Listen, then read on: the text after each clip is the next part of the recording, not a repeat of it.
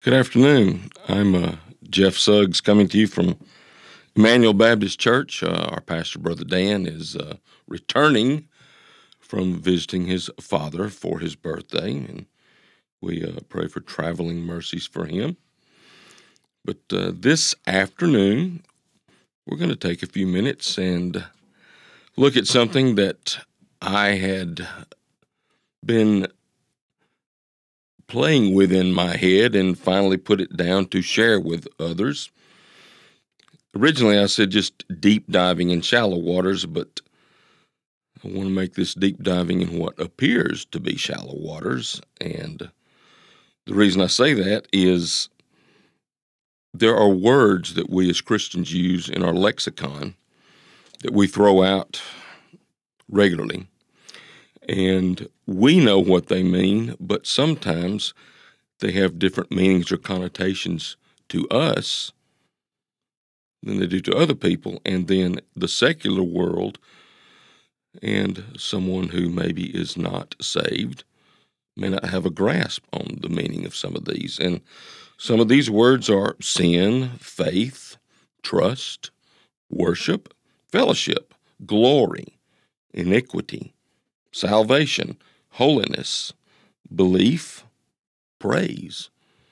Terms that we use as churchy words, but if we are sharing with someone who is not as familiar, they may not have a grasp of the biblical understanding of what those terms mean. And a couple of them that we're going to look at today grace and mercy. And if you look at a dictionary definition of grace, you would find terms or words strung together such as unmerited, divine,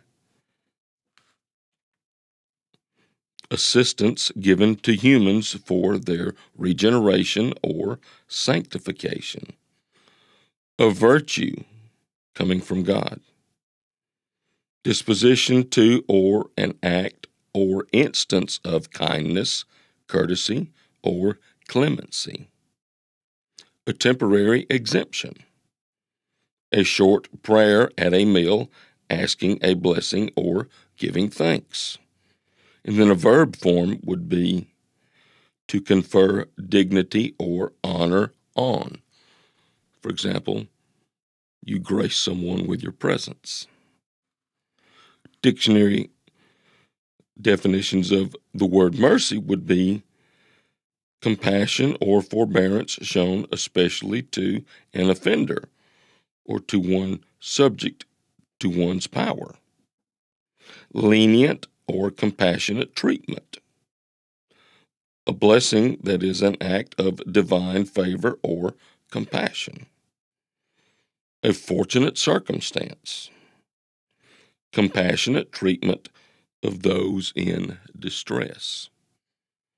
Now, these are definitions of grace and mercy. But from a Christian perspective, a simple way to remember grace, getting something I don't deserve, mercy, not getting something I do deserve. In the secular world, these terms have taken on all kinds of connotations. My background is in the insurance industry. Grace is used there. Insurance policies will typically have a grace period. In other words, if you have a premium that is due on the first of the month, you haven't paid it, you have an accident on the fifth of the month, there's typically a 30 day grace period. It's covered, whether you pay the premium or not. So, therefore, you have received something you really didn't deserve. And then in mercy, if you've ever had a child, or if you remember when you were young playing sports, and there's a bad news bears team that really can't get out of their own way and then you've got a group of really good athletes on the other side who could score as many points on the other team eventually there's a mercy rule to where the game will either be cut short or do just quit keeping score because we're showing mercy to the team that doesn't have as good of athletes. And even in today's world of mixed martial arts fighting, when one opponent is really getting pounded by the other, they will tap out. They're asking for mercy. So we have understandings of grace and mercy, and the world does. But what does God's word say about these terms?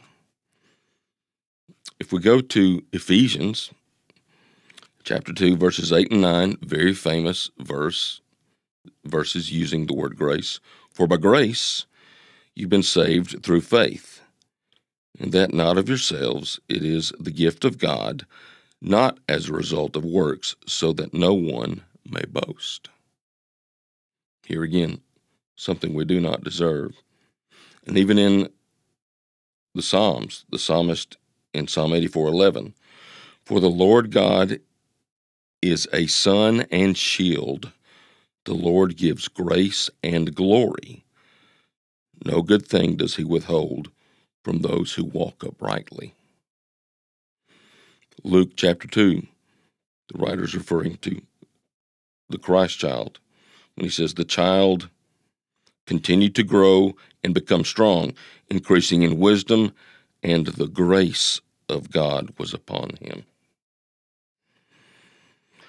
John 1:14 here again familiar verse the word became flesh dwelt among us full of grace and truth.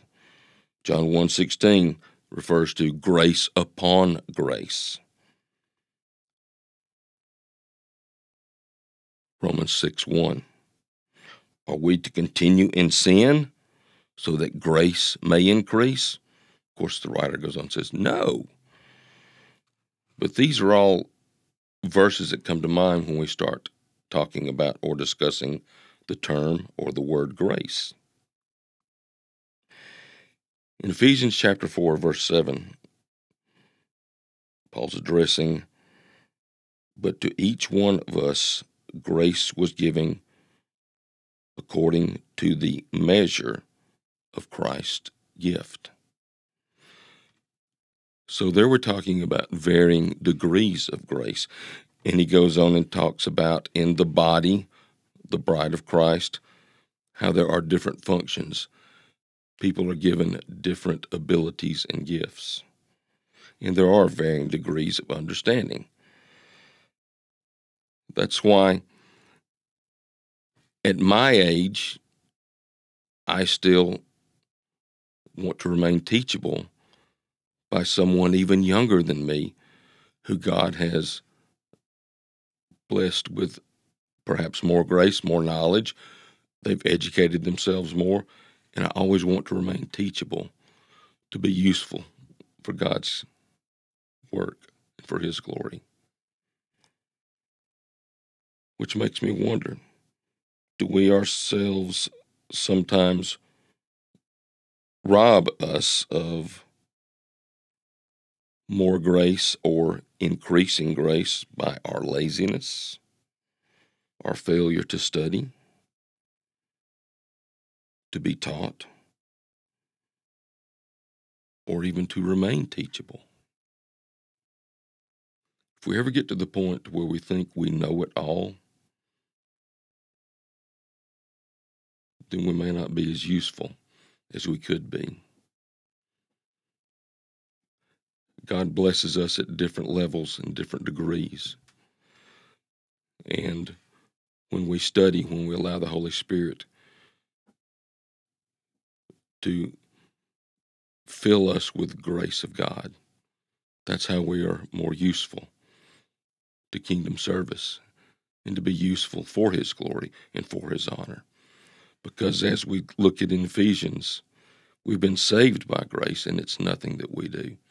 It's all by His gift.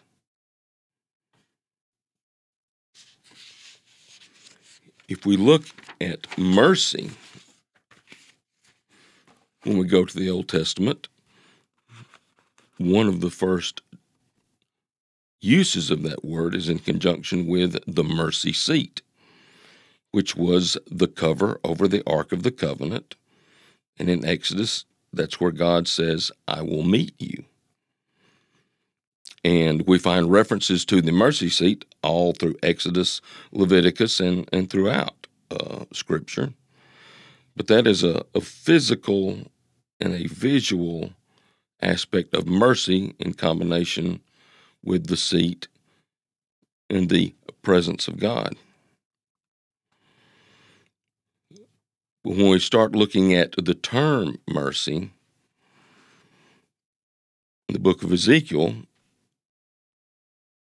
the writer says, Therefore, thus says the Lord God, now I will restore the fortunes of Jacob and have mercy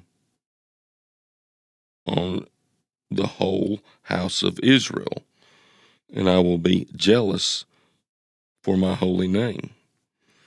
This is when God had restored Israel, and he was telling them that he would show mercy upon them, even though they didn't deserve it.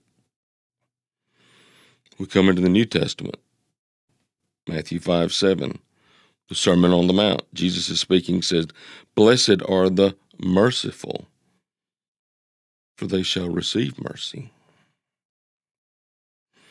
And then back in the book of Ephesians. But God, being rich in mercy because of his great love with which he loved us. Rich in mercy.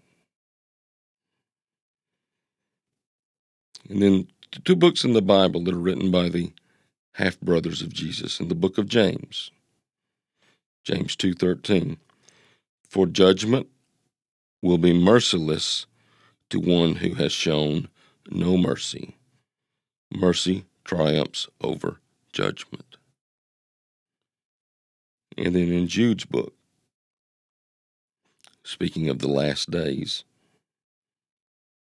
Jude 122 says, And have mercy on some who are doubting.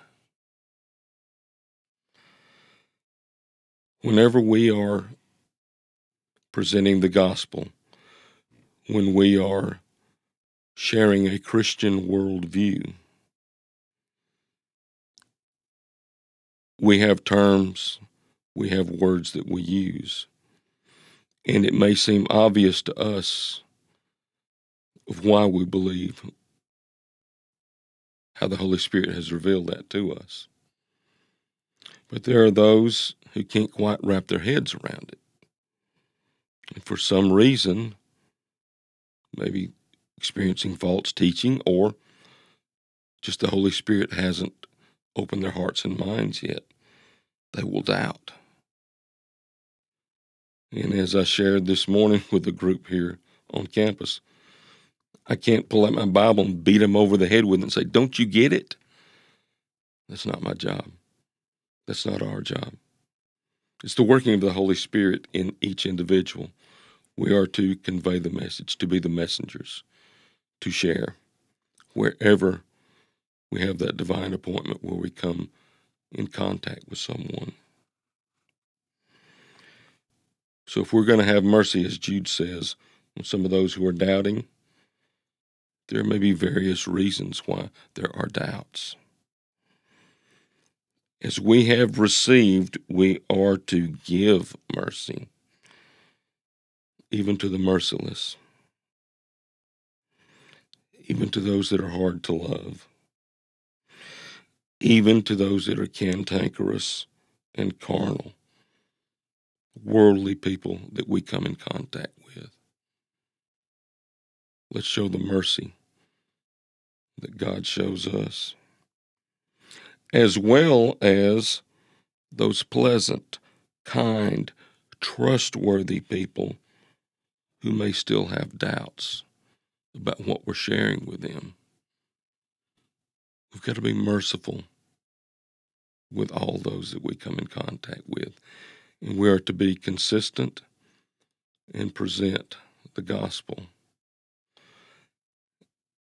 and as we present, as we share what we believe from a Christian worldview perspective, if we don't get it to the point of Jesus, we're not going the full distance with our conversation. That's what sometimes is hard today, is to turn that conversation to Jesus Christ. We talk about sports, we talk about weather, we talk about family. Be prepared to talk about Jesus. And when using terms like grace and mercy, have an understanding. Let's don't be lazy. Let's dive deep into those. Let's allow the Holy Spirit to open our hearts and our minds to embrace just as much as we can the understanding of the wonderful grace of God, whatever level that may be in us individually, and then to show the, the mercy that He has shown us. Thank you for this time. Let's ask God to bless this time together in prayer. Gracious Father, we thank you for your word. We thank you for your Holy Spirit that enlightens us to the truths that we read and that are presented to us by those that you have called to preach and to teach your gospel. Father, help us to understand the depth of grace and the depth of mercy, both what you have given to us and what you are yet to bestow on those that we come in contact with, those who are still to be saved in your time frame. Father, we just thank you for this time. We thank you for the many blessings you give us. For it's in the precious name of Jesus we pray. Amen.